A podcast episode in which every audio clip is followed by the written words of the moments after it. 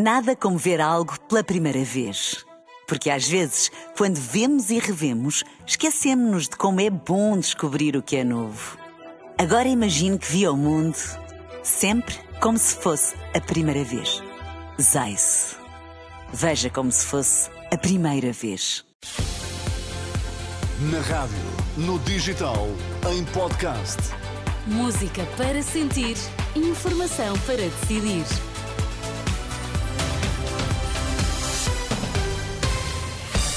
Vai começar o Jornal das Nove, para já as notícias em destaque. Boa noite.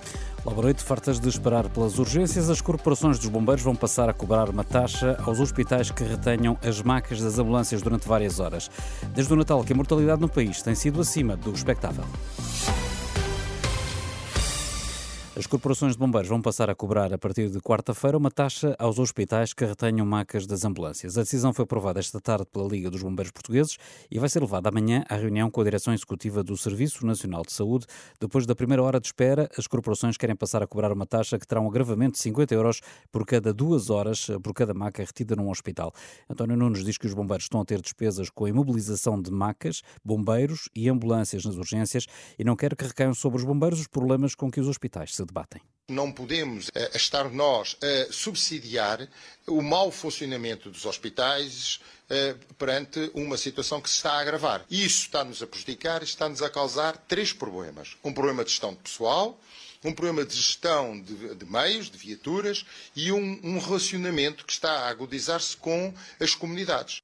Questionado sobre qual vai ser a reação caso os hospitais não paguem, o presidente da Liga dos Bombeiros ameaça que a medida seguinte será não retirar do hospital os doentes que têm alta. António Nunes dá o exemplo da semana passada, quando em Coimbra 18 ambulâncias estiveram paradas mais de 20 horas.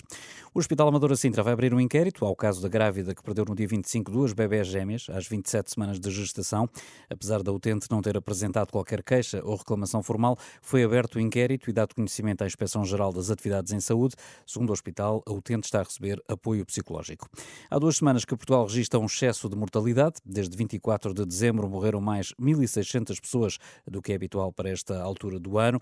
Para Gustavo Tato Borges, presidente da Associação de Médicos de Saúde Pública, a gripe e os níveis baixos de vacinação explicam em parte este fenómeno, numa altura em que o Serviço Nacional de Saúde está fragilizado, mas há mais razões. O grosso desta mortalidade em excesso ocorre na faixa etária dos 70 ou mais anos, o que é significativo se nós considerarmos que neste neste período que estamos a falar, viemos de um pico de incidência, ou pelo menos um aumento da incidência da gripe entre, e das infecções respiratórias agudas entre o Natal e o Ano Novo. Uh, temos uma cobertura vacinal para a gripe este ano bastante abaixo daquilo que foi o ano passado. Tivemos uma onda de frio ali na altura do Natal, antes do Natal, e agora estamos a voltar a ter outra.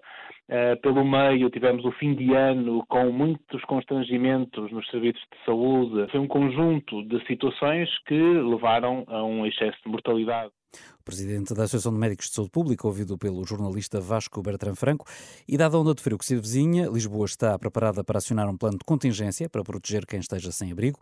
O plano só costuma ser ativado quando há um alerta amarelo ou laranja, o que ainda não aconteceu, mas o autarca da capital, Carlos Moedas, garante que está tudo a postos para o que for necessário. Nós ainda não chegamos aos valores de temperatura em que há, no fundo, um automatismo que começa com o plano de defesa e o plano de proteção das pessoas que estão em temperaturas mais baixas. Eh, não estamos nessa temperatura, mas estamos a acompanhar com os nossos serviços para atuar ainda hoje, se for preciso. Se este frio continuar, nós vamos imediatamente acionar o plano e vamos proteger e acolher as pessoas. Lisboa tem atualmente cerca de mil pessoas em situação de sem-abrigo. Entretanto, a norte, Braga, Bragança e Vila Real estão sob aviso amarelo, o terceiro mais grave da meteorologia, até às 3 da manhã, tudo por causa da previsão de neve. As temperaturas mínimas vão chegar aos 3 graus negativos no distrito de Bragança. Ainda de acordo com as previsões, é esperado mais frio para o final da semana. E porque falamos de frio, hoje foi publicado em Diário da República a chamada Estratégia Nacional para Erradicar a Pobreza Energética, com medidas para implementar até 2050. O plano prevê que o número de pessoas sem capacidade para manter a casa devidamente aquecida seja reduzido de 10% em 2030 para 5% em 2040 e apenas 1% em 2050. São metas que deviam ser bem mais ambiciosas, afirma Luísa Schmidt, socióloga e investigadora do Instituto de Ciências Sociais da Universidade de Lisboa. As metas têm que ser mais ambiciosas, portanto, eh, deveria ser em 10 anos, não é?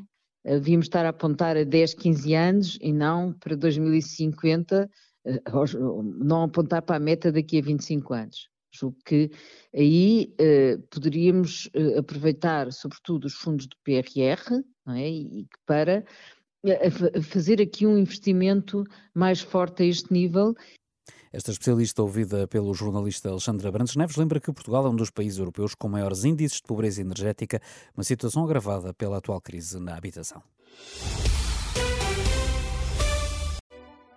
Nada como ver algo pela primeira vez. Porque às vezes, quando vemos e revemos, esquecemos-nos de como é bom descobrir o que é novo.